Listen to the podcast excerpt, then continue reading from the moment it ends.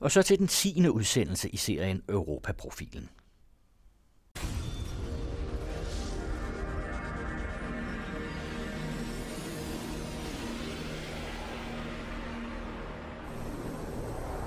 Are you an employer? Do you want to recruit workers from other countries? Are you a job seeker? Would you like to broaden your horizons, find work abroad?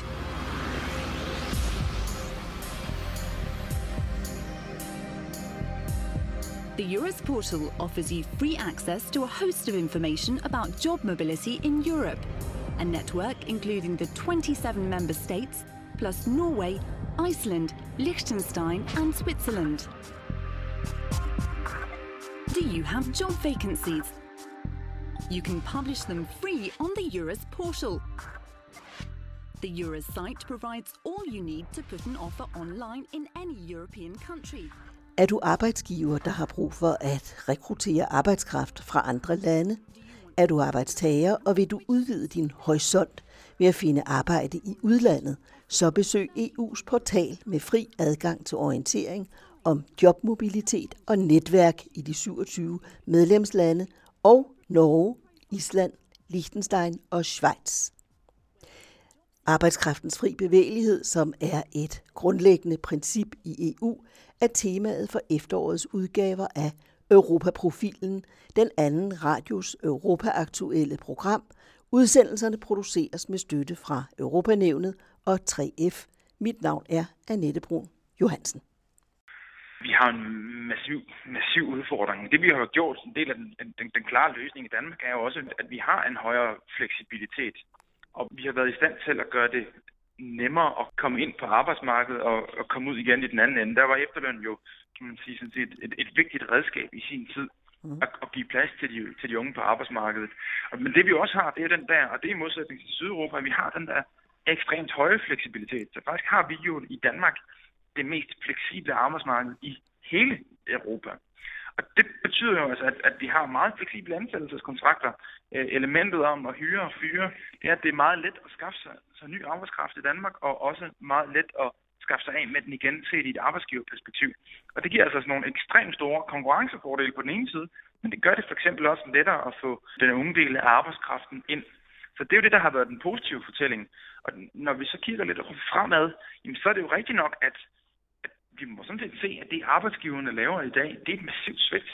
Det er et massivt svigt i forhold til de fremtidige generationer.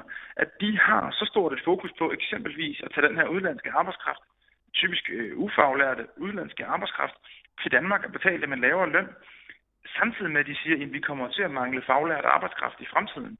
Og det er så et argument for at tage endnu mere udlandsk arbejdskraft ind. Og der er det jo sådan set, hvis man har et samfundsansvar, har en følelse for det samfund, som vi vi har i Danmark i dag, jamen så vil man selvfølgelig investere i og satse på, at det er den danske ungdom, der skal blive klædt på til at kunne varetage de jobs i fremtiden. Vi har jo en kæmpestor øh, arbejdskraftreserve i, i ungdommen generelt, og vi har det jo også øh, med, med mange af dem, som, som i dag er, er, er ledige, har, har været det længe. Kan man sige, sådan en, en arbejdskraftressource, som skal aktiveres. Og der har vi brug for, at arbejdsgiverne tager et, et langt større samfundsansvar, end, end de har gjort indtil nu. Om lidt taler jeg med analysechef i Jens Jonathan Sten. Your calendar, personalized according to your profile, is synchronized with all the information on the portal. It informs you of all the events that take place in your country and region. Virtual fairs or job fairs where you have the chance to meet face to face. Take the plunge. Make it real. Dansk Folkeparti er klar til kædeansvar. Tiden er desværre løbet fra principielle reservationer, hvis vi skal sikre danske lønmodtagere. Virkeligheden kalder på løsninger og handling. Kædeansvar er et nødvendigt værn. Hør om cirka 20 minutter Bent Bøsted, som er medlem af Folketinget for Dansk Folkeparti. Jamen altså, i Danmark skal vi selvfølgelig øh, sikre, at vi kan bevare vores øh, velfærdsgode, der er bygget op igennem øh, en, en, øh, altså, et par menneskealder. Det er et af de bedste systemer i, i Europa, vi har, også øh, hvad velfærd angår, og den sikkerhed, man har i, i sin dagligdag. Det vil vi selvfølgelig kæmpe for at bevare, og vi har kunnet se, at det har været under pres, øh, fordi der er så mange lande, der er kommet med i EU, hvor de ikke har tilsvarende velfærdssystemer. Og når der så kommer rigtig mange øh, fra især Østeuropa, men også en del fra Sydeuropa til Danmark, der så skal nyde godt af de samme goder, øh, så er Danmark et lille land, og vi har ikke råd til, at, øh, at øh, vi skal give velfærdsgoder til nogen, der ikke har selv har været med til at, at bygge øh, det op. Så derfor er det øh, til skade for Danmark, at, øh, at der kommer for mange, der ikke fra landet, hvor de ikke har tilsvarende systemer. Og sidst i programmet tager journalist og politisk kommentator Ove Weiss os med til den lille bjergstat Montenegro, et lille land i det store Europa.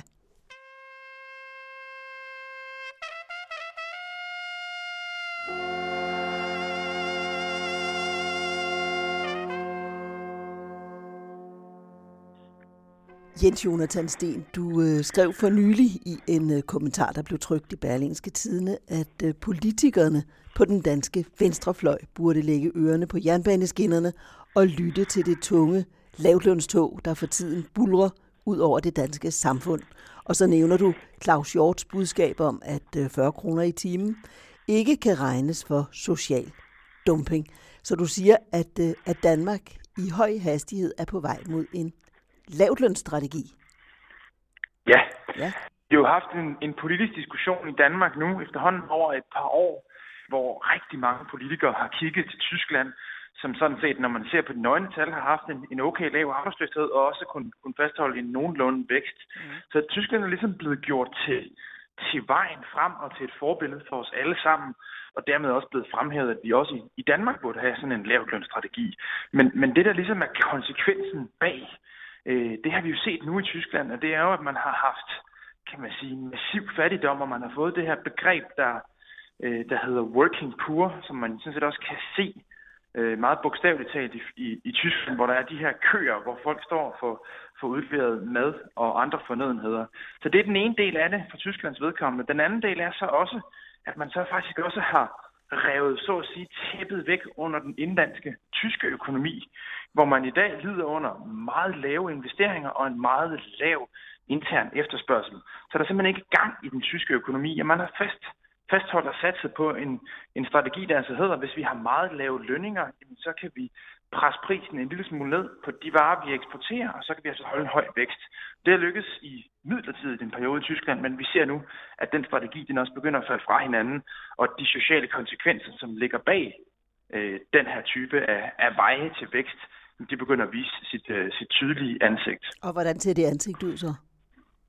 Jamen, det ansigt, det er jo, at, at vi har de her, i Tyskland har man de her mini- og midi-jobs, øh, mm. hvor, man, hvor man tjener øh, jamen, 3, øh, helt ned til 3.000 kroner om måneden, 7.500 kroner, når det hedder midi-jobs. Det er meget få penge, som, som man skal leve for, og det betyder faktisk også, at man, selvom man har et fuldtidsjob i Tyskland, jamen, så er man efter de her internationale standarder, så vil man være at regne for fattig. Og der er så også rigtig mange, som, som ikke kan nøjes med et job, men som er nødt til at gå ud og have, have en to-tre jobs. Og det er jo, kan man sige, den udvikling og den slags tendenser, det er ellers noget, vi kender måske, fra, fra, måske lidt fra England, i meget høj grad fra USA, men nu har vi altså også fået det i Europa, og vi har fået det i et land som Tyskland, som, mm. som indtil for, for 15-20 år siden faktisk havde et, et meget stabilt og meget solidt arbejdsmarked, hvor man havde øh, hvor arbejdstagerne havde, havde stærke rettigheder, hvor man havde stabile lønninger og, og stabile ansættelsesforhold. Så det er altså på meget kort tid at lige præcis det her øh, lavtlønstog kørt hen over Tyskland har betydet, at, at, øh, at den sociale udvikling ser helt anderledes ud, end den gjorde tidligere. Og det er en strategi eller en tankegang, du mener, at vi at, øh, at brede sig til, ja, måske også til, til Danmark, altså at det lavtlønstog også bulrer heroppe af, eller hvad, tænker du? Jamen, det er det, altså kan man sige. Altså det er noget, jeg mener, vi bør være bange for, når det sker lige blot syd for grænsen i Tyskland. Øh, man kan sige, at der er stadigvæk mange positive ting og positive aspekter, der gør, at Danmark øh, står så stærkt, som vi gør. Vi har en, en, en meget høj organisering af vores arbejdskraft. Vi har alt et stadigvæk nogenlunde øh, stabilt aftalesystem, selvom det heller ikke er lige så stærkt, som det har været. Øhm, og så har vi selvfølgelig et stort fokus på, på, på de stigende uligheder i Danmark også, selvom det heller ikke er, hvad det har været. Så, så på et par parametre så står vi stærkt men, men vi, vi, vi kan se, at det her det kan komme til Danmark. Og nogle af de udfordringer, som har gjort sig gældende i Tyskland, jamen det gør det altså også i Danmark. Øhm, man kan bruge sådan et begreb, der siger, at det danske arbejdsmarked begynder ligesom at slå nogle små sprækker. Vi kan se, at der begynder at, at komme nogle nye grupper af ansættelser. Og i resten af, af verden har man snakket om det her med atypiske ansættelser. Så det vil sige, at det er folk, som er øh, det kan være folk, som er vikar, det kan være folk, som er deltidsansatte, øh, det kan være folk, som er korttidsansatte, sådan forskellige øh, typer af, af nye ansættelses former, hvor man ikke er på, på de ordnede og gode vilkår, som, som resten af arbejdsmarkedet har været. Og det er altså noget af det, vi, vi kan se fra Tyskland, at det har været med til at trække løn ned.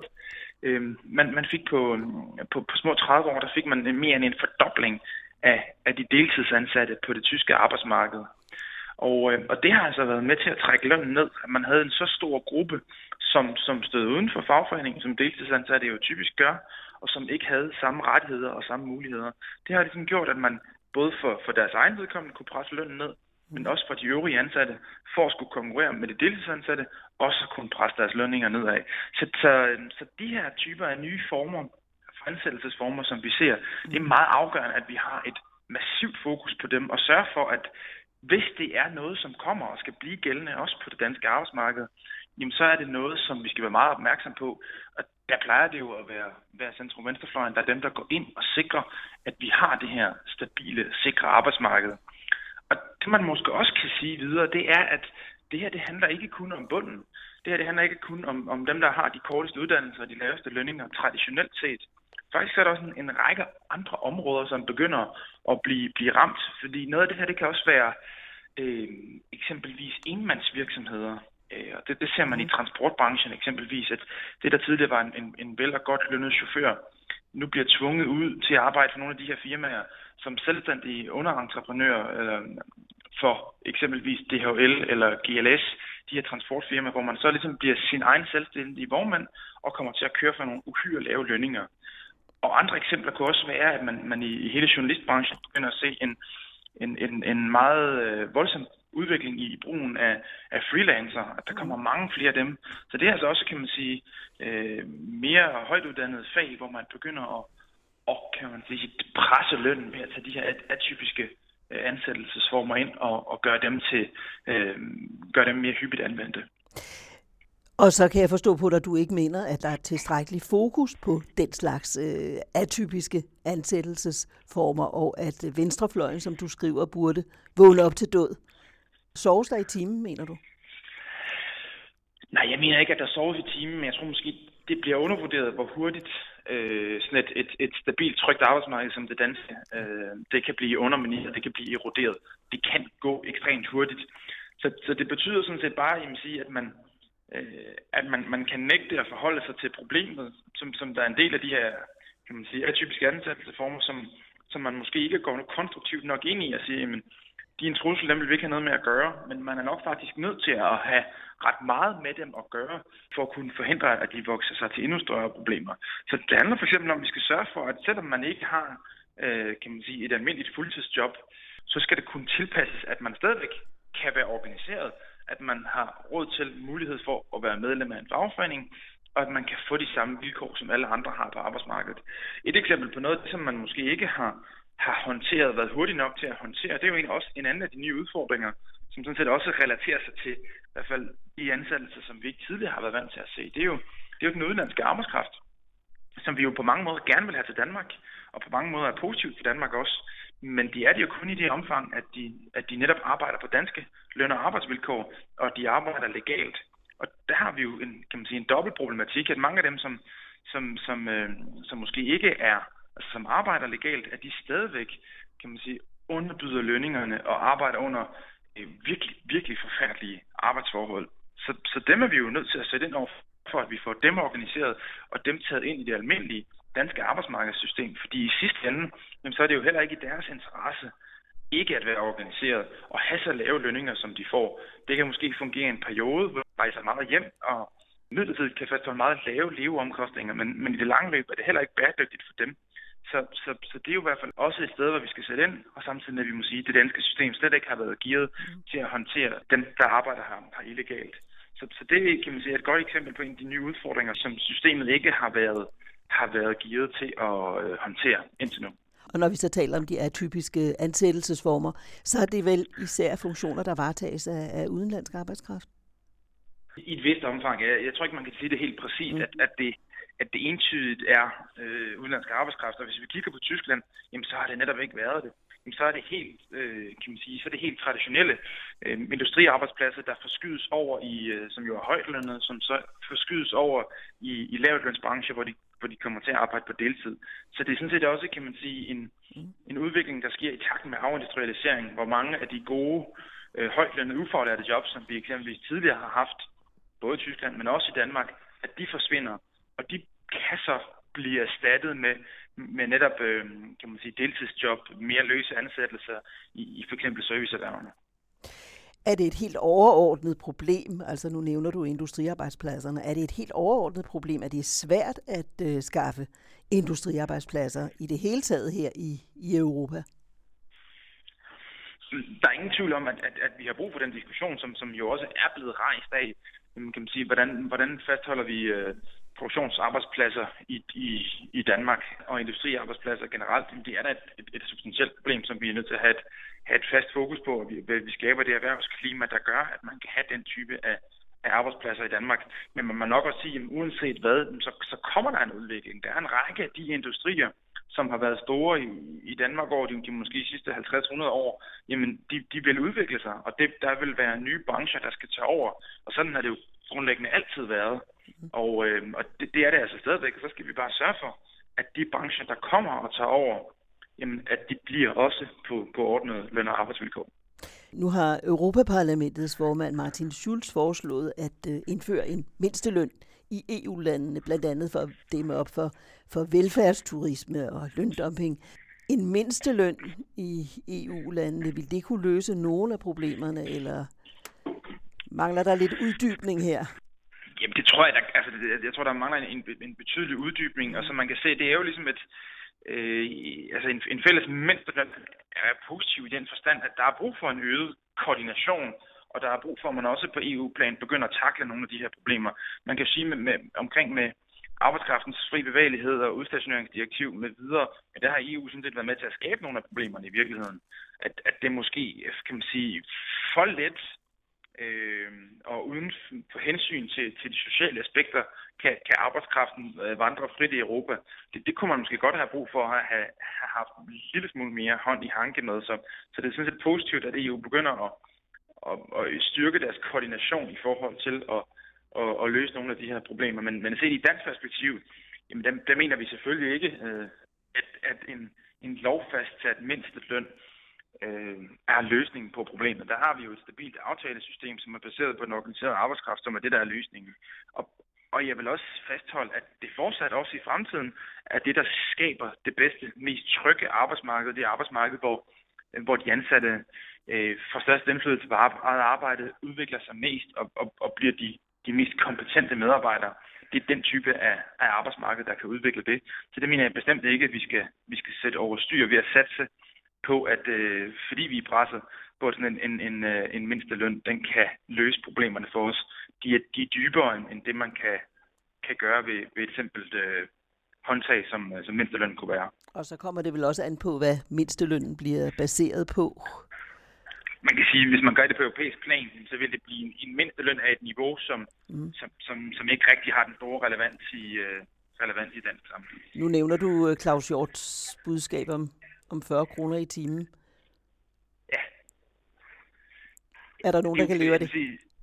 Jamen, altså klart, når jeg nævner Claus Hjort og fremhæver, fremhæver hans budskaber, jamen, så er det jo fordi, at, at, at det, er jo, det er jo noget af det, der viser, at vi har, altså selvom, selvom Christiansborg-politikerne ønsker at sige, at vi blander os ikke i, i kan man sige, lønfastsættelsen på det danske arbejdsmarked, jamen så gør de det jo alligevel. Så ligger de jo alligevel et pres på, at lønningerne skal ned. Og det er der altså mange aktører i dansk politik, der gør.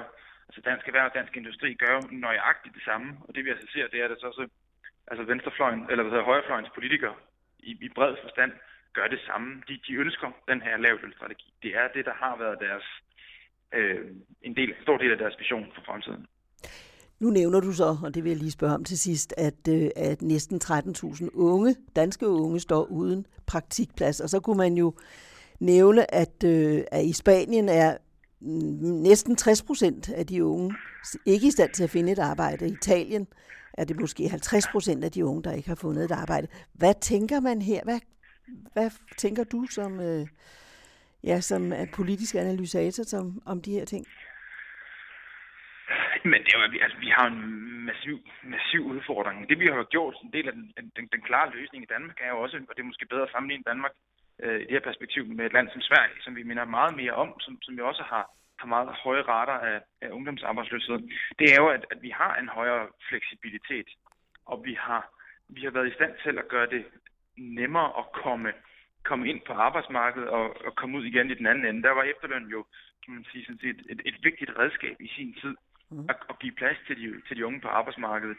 Og, men det vi også har, det er den der, og det er i modsætning til Sydeuropa, at vi har den der ekstremt høje fleksibilitet. Så faktisk har vi jo i Danmark det mest fleksible arbejdsmarked i hele Europa. Og det betyder jo altså, at, at vi har meget fleksible ansættelseskontrakter. Øh, elementet om at hyre og fyre, det er, at det er meget let at skaffe sig, sig ny arbejdskraft i Danmark, og også meget let at skaffe sig af med den igen set i et arbejdsgiverperspektiv. Og det giver altså sådan nogle ekstremt store konkurrencefordele på den ene side, men det gør det for eksempel også lettere at få, øh, få den, den unge del af arbejdskraften ind. Så det er jo det, der har været den positive fortælling. Og når vi så kigger lidt fremad, jamen, så er det jo rigtigt nok, at, at vi må sådan set se, at det arbejdsgiverne laver i dag, det er et massivt svigt. Det er et massivt svigt i forhold til de fremtidige generationer, at de har så stort et fokus på eksempelvis at tage den her udlandske arbejdskraft typisk øh, ufaglærte udenlandske arbejdskraft til Danmark og betale dem en lavere løn, samtidig med at de siger, at vi kommer til at mangle faglært arbejdskraft i fremtiden. Og det er så et argument for at tage endnu mere udenlandsk arbejdskraft ind. Og der er det jo sådan set, hvis man har et samfundsansvar, har en følelse for det samfund, som vi, vi har i Danmark i dag, jamen så vil man selvfølgelig investere i og sætte på, at det er den danske ungdom, der skal blive klædt på til at kunne varetage de jobs i fremtiden. Vi har jo en kæmpestor Øh, arbejdskraftreserve i, i ungdommen generelt, og vi har det jo også øh, med, med mange af dem, som, som i dag er, er, er ledige, har, har været det længe. Kan man sige, sådan en, en arbejdskraftressource, som skal aktiveres. Og der har vi brug for, at arbejdsgiverne tager et, et langt større samfundsansvar, end, end de har gjort indtil nu. Det var Jens Jonathan Sten, analysechef i Tænketanken Sevilla. Ben Bøsted, øh, der udkæmpes i øjeblikket et slag om arbejdskraftens fri bevægelighed i Europa. Om det er farligt eller fornuftigt at lade udenlandske arbejdere gå ombord i danske job- og, øh, og velfærdsgoder. Hvad siger du? Jamen altså, i Danmark skal vi selvfølgelig øh, øh sikre, at vi kan bevare vores øh, velfærdsgoder, der er bygget op igennem en, en, en, et par menneskealder. Det er et af de bedste systemer i Europa. Vi har også, øh, hvad velfærd angår, og den sikkerhed, man har øh, i, i sin dagligdag. Det vil vi selvfølgelig kæmpe for at bevare, og vi har kunnet se, at det har været under pres, øh, fordi der er så mange øh, lande, der kommer med i EU, hvor de ikke har tilsvarende velfærdssystemer. Og når der så kommer rigtig mange fra især Østeuropa, men også en del fra Sydeuropa til Danmark, der så skal nyde godt af de samme goder, øh, så er Danmark et lille land, og vi har ikke råd til, at, øh, at øh, vi skal give velfærdsgoder til nogen, der ikke har selv har været med til at, at, at bygge øh, det op. Så derfor er det øh, til skade for Danmark, at, øh, at der kommer for mange fra landet, hvor de ikke har tilsvarende systemer. Hvad ser du som, øh, som den største risiko? Løndumping eller, eller misbrug af velfærdsgoderne? Eller velfærdsturisme, kan vi kalde det? Jamen, jeg tror, det er to sider af den samme øh, sag. Øh, fordi hvis man ser på løndumping, at der kommer øh, arbejdskraft til Danmark, der måske arbejder for 50 øh, 60 øh, øh, kroner øh, i øh, Østeuropa. øh, hvis vi tager Polen for eksempel, de har jo typisk en øh, løn, der ligger under 40 danske kroner. Og kommer de så til Danmark og, og arbejder for 50-60 kroner, Øh, Øh, det er jo ikke det, vi ønsker, og det er heller ikke det, øh, der er lagt op til, at de skal gøre. Men hvis de gør det, og så de begynder at regne ind, jamen så får I, I øh, velfærdsgoder, som I kan udnytte. Der er stor skattefradrag, der betyder, at de ikke betaler skat, og kan de få børnesjek, og de kan få sygedagpenge og sikring af både det ene og det andet, og de kan tage med, de kan, de kan udnytte her. Så har de anden syn på det, på det, for så har de måske ikke brug for så stor løn, så er de klar til at arbejde Øh, til en lav løn end danskerne, og dermed presser de øh, den danske arbejdskraft øh, til at øh, der, der er ikke nogen danskere, der kan tage, tage arbejde for øh, 60 kroner i timen, og så klarer de udgifter, vi har i, i Danmark. Men det er også med til at undergrave øh, vores øh, velfærdssystem og, og dræne den danske statskasse øh, for midler til at sikre danskerne, der er berettiget til det. Hvad er så Dansk Folkepartis svar? Altså nu har du, øh, du og Morten Messerschmidt har skrevet en kronik under overskriften DF er klar til kædeansvar. Mm, ja. Og hvad gør man her? Fordi der er vel også byggefirmaer, der ja, blæser på overenskomster og arbejdstidsregler osv.? Jo, det er, det er rigtigt, og derfor skal vi selvfølgelig også øh, se på, hvordan kan vi få fat i, i de byggefirmaer, så altså de ikke øh, undergraver system. Øh, vi har øh, i, i Danmark, der er et, øh, et cirkulære, der, der gør, at man kan indføre arbejdsklausuler på de offentlige arbejdspladser øh, på statens. Øh, det, skal vi, det, skal vi, det vil vi have undersøgt, hvordan det passer til regioner og kommuner også, men også hvordan det passer til store private investeringer, om man kan udbygge øh, det øh, der. Og hvis man får et øh, kædeansvar, der sikrer, øh, vi snakker godt nok om begrænset kædeansvar, men at man at en virksomhed ikke laver aftale med en anden virksomhed, der, der kommer med arbejdskraft og arbejde til dumping, løndumping, øh, så er vi, øh, så er vi øh, nået langt, fordi øh, så, så betyder det selvfølgelig, at, at de, øh, den danske arbejder ikke bliver presset på samme måde, så, så kæmper de om jobbene på, på lige vilkår, hvad, hvad løn angår. Og, og dermed vil, det, vil den udenlandske arbejdskraft jo også være med til at bidrage noget mere til den danske, til den fælles kasse, der skal sikre, øh, velfærdsgoderne. Øh, vi har jo sagt, at, at vi mener, at det skal, der skal ikke være sådan, at man kan komme til Danmark og rejse frit rundt og, og tage arbejde og så dumpe lønnen, før at, at man siger, de lande fra Østeuropa, der kommer med, de er øh, i nærheden af det lønniveau, som vi har i, i Vesteuropa. Og så har vi sagt, jamen altså, hvis vi så mangler arbejdskraft, så kan virksomheden jo hente arbejdskraften øh, fra Østeuropa, hvis, øh, hvis ikke man kan få øh, arbejdskraften i Danmark. Øh, og vi har sagt, at jamen, altså, øh, for at sikre at den frie bevægelighed, så er det, så er det frit for en, en rumæner eller en polak eller en ungar eller hvad det nu er, at søge arbejde fra sit eget land. Og får man så arbejde på, i Danmark øh, på ordentlige øh, vilkår, så kan man komme op og arbejde, fordi så, så presser man ikke den danske arbejder på, øh, på lønninger. På samme måde som danskerne også søger arbejde i Norge, øh, der, der, det er jo ikke sådan, at de de underbyder øh, de, de norske arbejder. Det er en ret god løn, man, man, man får deroppe. Men der søger danskerne jo arbejde hjemme fra sin bopæl, igennem fagforening, igennem jobcenter, og så øh, først når de har et job i Norge, rejser de op.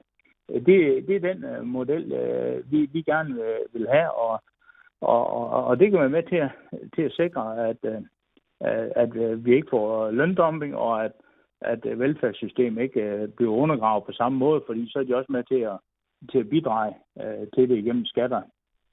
Er det en model, der har, øh, der har været lydhørhed over for, altså at, øh, at der søges arbejde fra de respektive lande?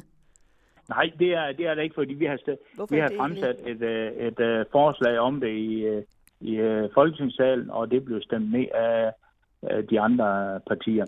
Med hvilken begrundelse?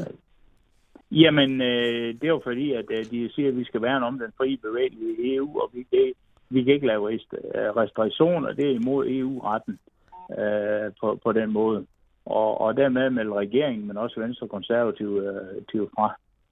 Det, det kunne de ikke øh, støtte op om. Men øh, øh, vi, vi ser bare sådan på, at øh, det må være ret og rimeligt, at vi øh, gør, hvad vi kan for at sikre det danske arbejdsmarked. Og så når vi har lavet en model, hvor vi ikke udelukke dem til at søge arbejde. De, mm. de har ret til at søge arbejde, hvis de, de søgte hjemmefra, og de fik på ordentligt løn og arbejdsvilkår.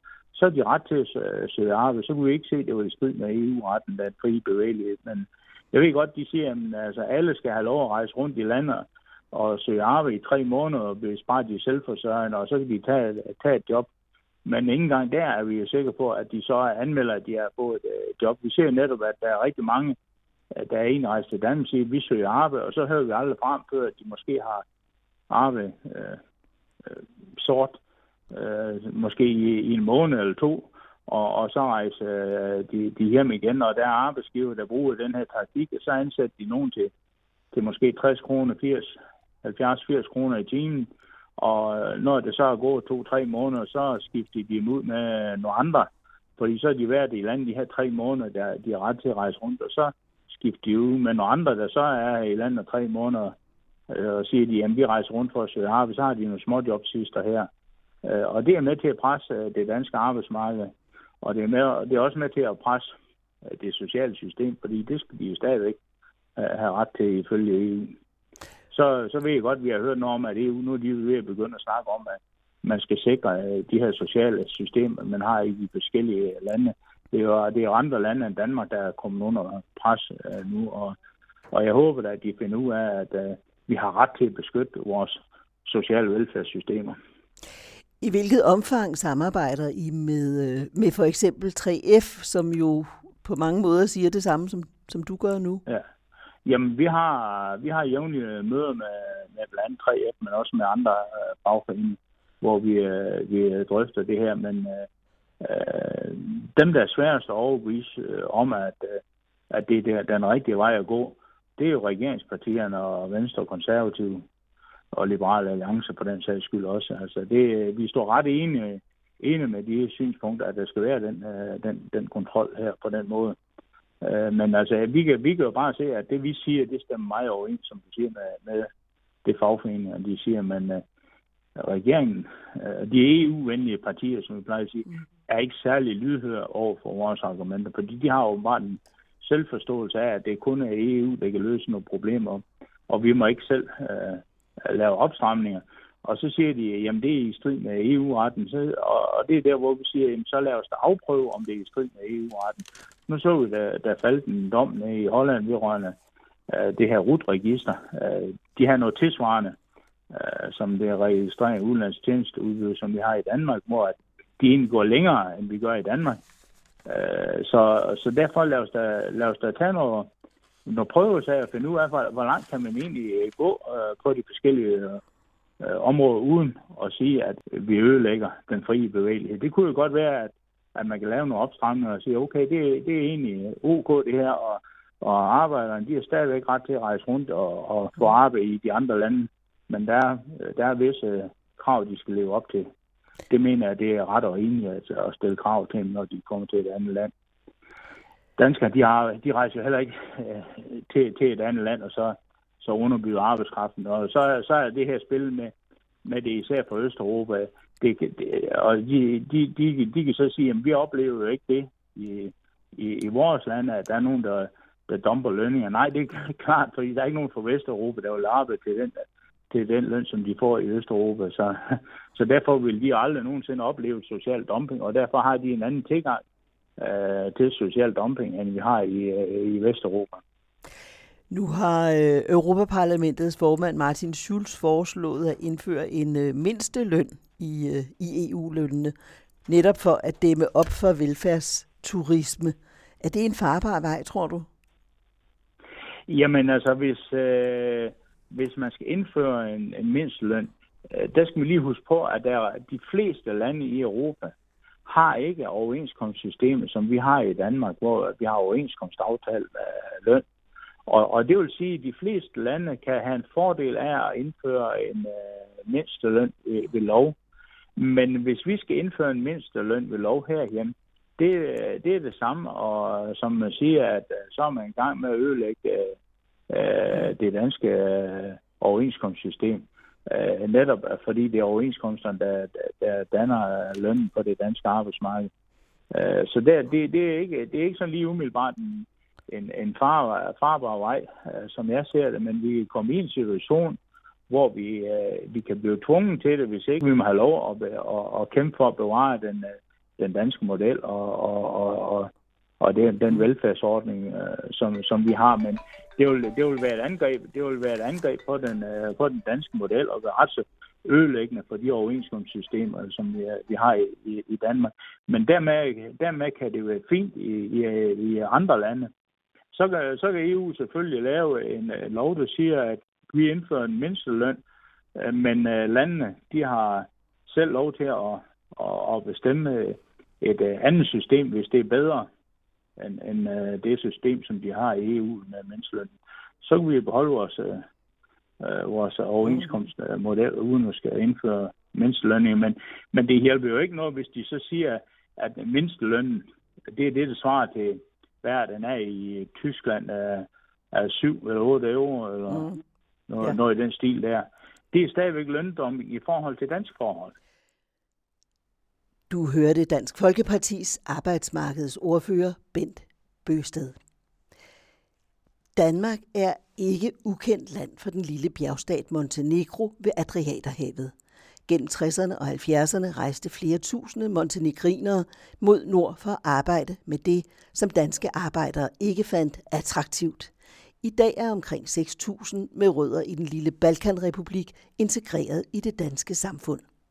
De har europæiske traditioner med den tidligere hovedstad Cetinje som omdrejningspunkt.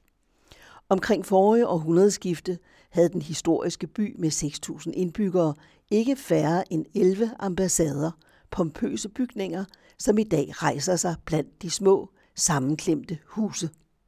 Ove Weiss har besøgt Cetinje og talt med Montenegros tidligere ambassadør i Danmark.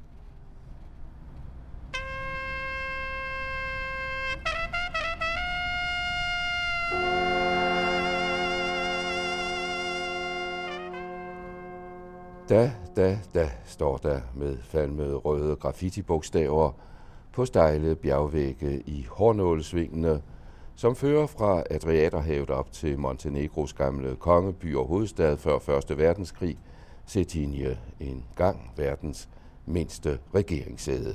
I dag et nationalt, kulturelt og ortodox bedested med de egentlige regeringsfunktioner henlagt til Podgorica – fra 1946 til 92 med navnet Titograd. Ikke så langt herfra i luftlinje, som det må være i et land på kun en tredjedel af Danmarks størrelse og med 650.000 indbyggere. Da, da, da betyder ja, ja, ja, og den trefoldige bekræftelse går tilbage til 2006 til afstemningen om Montenegros uafhængighed af føderationen med Serbien – på de sidste rester af eks-Jugoslavien efter den serbiske præsident Slobodan Milosevics fald år 2000 og overførsel til Scheveningen fængslet få kilometer fra krigsforbryderdomstolen for det tidligere Jugoslavien i Haag, hvor han døde i sin luksuscelle inden domfældelsen.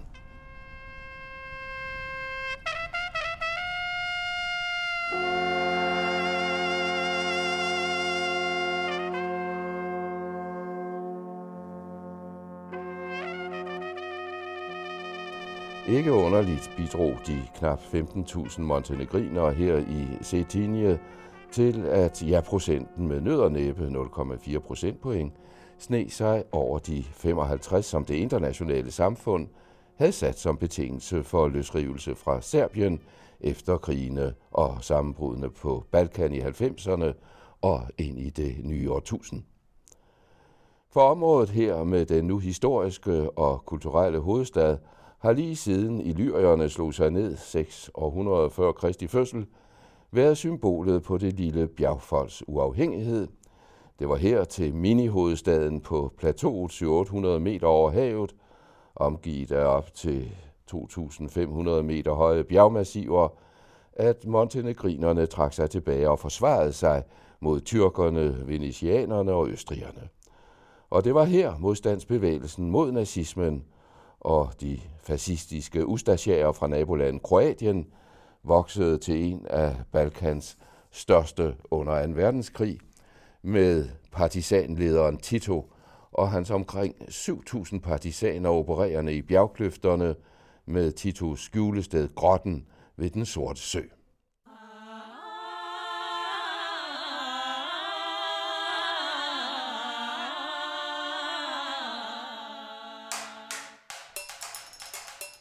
Men tilbage til Cetinjes klare bjergluft, hvor graffitien da da da altså, ja ja ja, også kunne referere til ønsket om medlemskab af EU med ansøgning i 2008 om at blive kandidatland bekræftet i Bruxelles to år senere. For selvom Cetinje både før og efter Montenegros erklærede selvstændighed ved Berlinerkonferencen i 1878 står for montenegrinernes stejle uafhængighedsvilje, har den daværende hovedstad omkring forrige århundredeskifte altid haft europæiske antenner ude, derfor verdens måske mest ejendomlige byplan. For mellem de små, sammenklemte, men ganske nette byhuse, nogen dog med rust på bliktagene, rejser sig pludselig smukke, palæagtige bygninger, nogle i den østrig-ungarske byggestil, andre i en tilnærmelse til skønvirke. 11 tidligere ambassadebygninger for øst- og vesteuropæiske lande, som om Ryvangens ambassadekvarter i København er drysset ud over det lille bondesamfund med den tidligere franske ambassade som den mest imposante, som er næsten på størrelse med det franske domicil i det Toske Palæ på Kongens Nytorv. Man tænker uvilkårligt på byens miljø dengang, for mellem 100 og 1.500 år siden med 6.000 indbyggere fortrinsvis flyttet ind fra de små bjerglandsbyer rundt omkring, uden et borgerskab eller storborgerskab mellem dem og den diplomatiske elite i Miniput-hovedstaden, fysisk isoleret her i bjergene. I dag er ambassadebygningerne i Cetinje indrettet til museer, biblioteker, til det nationale teater og til landets musikkonservatorium i øvrigt i den tidligere britiske ambassade, bygget i cottage-stil. Og så er der præsidentens residens, som også af symbolske grunde, fortsat er her i byen sammen med Kulturministeriet og dets røde løber op til ministeriets indgang. Mens parlamentet og de øvrige ministerier, som nævnt, er flyttet til den nutidige hovedstad Podgorica med små 200.000 indbyggere.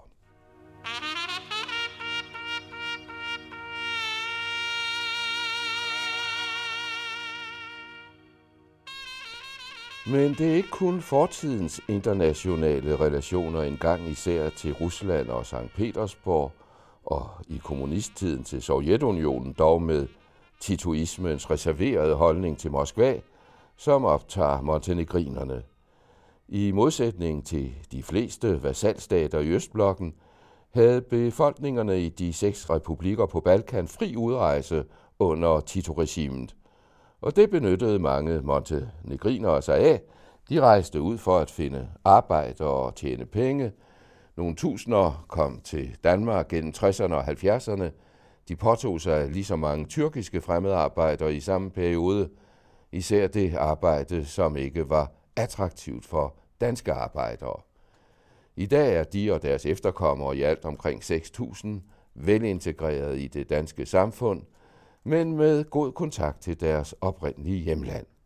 Der er montenegrinske foreninger i Danmark, hvis medlemmer fortsat er optaget af Montenegros historie og kultur, som ikke mindst Cetinje repræsenterer. Samtidig er der voksende utålmodighed efter, at Montenegro følger Slovenien og Kroatien ind i EU.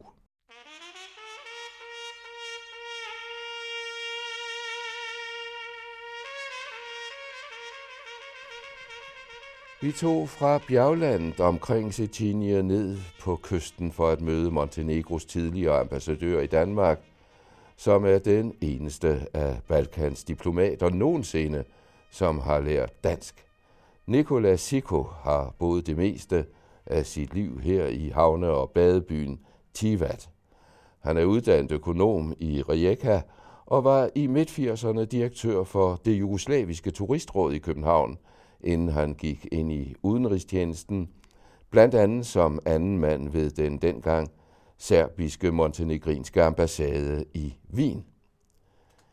I 2008 blev han udnævnt til såkaldt non-resident ambassador i Danmark, det vil sige med kontor og medarbejdere i Udenrigsministeriet i Podgorica, men med jævnlige rejser til officielle lejligheder i København og med besøg hos dansk montenegrinerne. Og så er han bemærkelsesværdigt selv for et foreningsland som Danmark, formand eller præsident, som det jo hedder, for en 1205 år gammel forening, sammenslutningen af Koterbugtens sømænd, stiftet i år 809, i dag med 6-700 medlemmer. Man går ingen for nær ved at nævne en blandet medlemskreds gennem tiderne, heriblandt ikke så få sørøvere, som lå på lur inde i bugten og slog til ude på Adriaterhavet. Men der har også været brave søfolk i medlemskredsen, forsikrer Nicolas Iko, især blandt foreningens yngre årgange, som han udtrykker det. For eksempel de søfolk, som i 1806 nedkæmpede Napoleons flåde i Kotorbugten, dog med skyldig tak til den russiske flåde for støtten. Nikola Siko holder sit danske ved lige ved at læse danske aviser på nettet, men savner samtalen for, at sproget kan glide lettere om den historiske mini-hovedstad Cetinjes 11 ambassader ved forrige århundredeskifte og den lille bys placering dengang i den store verden, siger han. De skal også forstå, at på den tidspunkt, det var en ny land.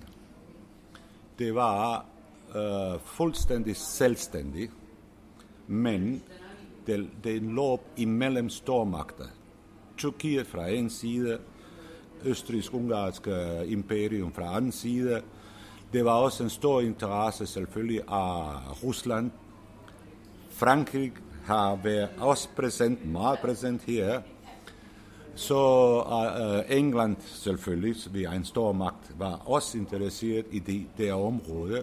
Så at selvom det var en lille land på den tidspunkt på omkring 150.000 indbyggere, den lå strategisk meget, meget, meget interessant til de store magter.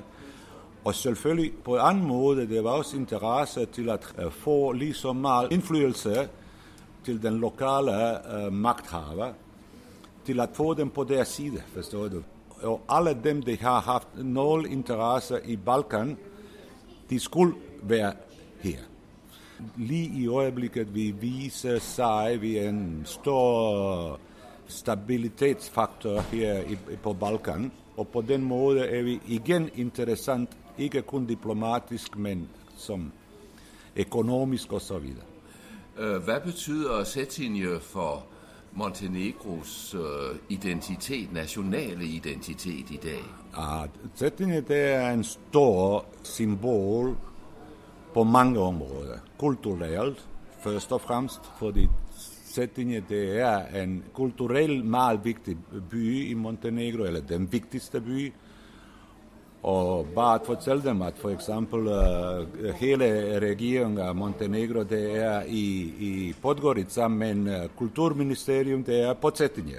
Uh, det viser bare, hvor, hvor, hvor interessant og hvor vigtigt den er for den montenegrinske kultur. Ja, og så også præsidenten bor der. Ja, det, det er præsidenten, men uh, jeg prøver bare at bevise den der teori om uh, kulturelle vigtighed af, Monte- af Cetinje. Det har sket, at tyrkerne eller tyrkiske imperium har et par gange kommet, men de har aldrig været i stand til at blive der på Cetinje. Det vil sige, det er en stor symbol af montenegrinske frihed. Og for uafhængigheden. Selvfølgelig med friheden, der kommer også uafhængigheden. Ikke kun det, men bare fortælle dem, at i 2006, alle største og alle stærkeste bevægelse for Montenegros selvstændighed, det vil sige frihed, var allerstærkst i Cetinje.